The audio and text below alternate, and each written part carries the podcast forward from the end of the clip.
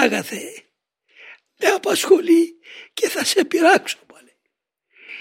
Πες μου Πανάγαθε, ποιος είναι ο λόγος της ανέκφρασης σου και ενώσεως. Είναι πρακτικό αυτό. Πάνω σου εσύ. Δεν είσαι εσύ που διοικείς τα πάντα.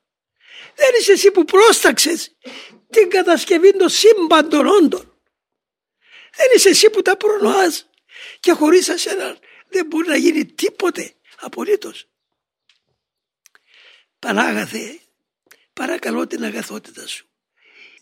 Ξέχασε την αδύναμη, την ενοχή μας.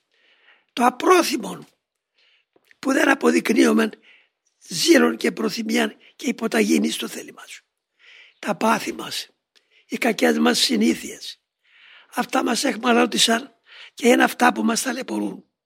Αλλά δεν θα πάψουμε να κυλιούμεθα στους σπόδας της πατρικής σου αγάπης και προνοίας ότι πιστεύουμε απόλυτα ότι όπως μας ήλκησες δεν θα πάψεις να προνοήσεις.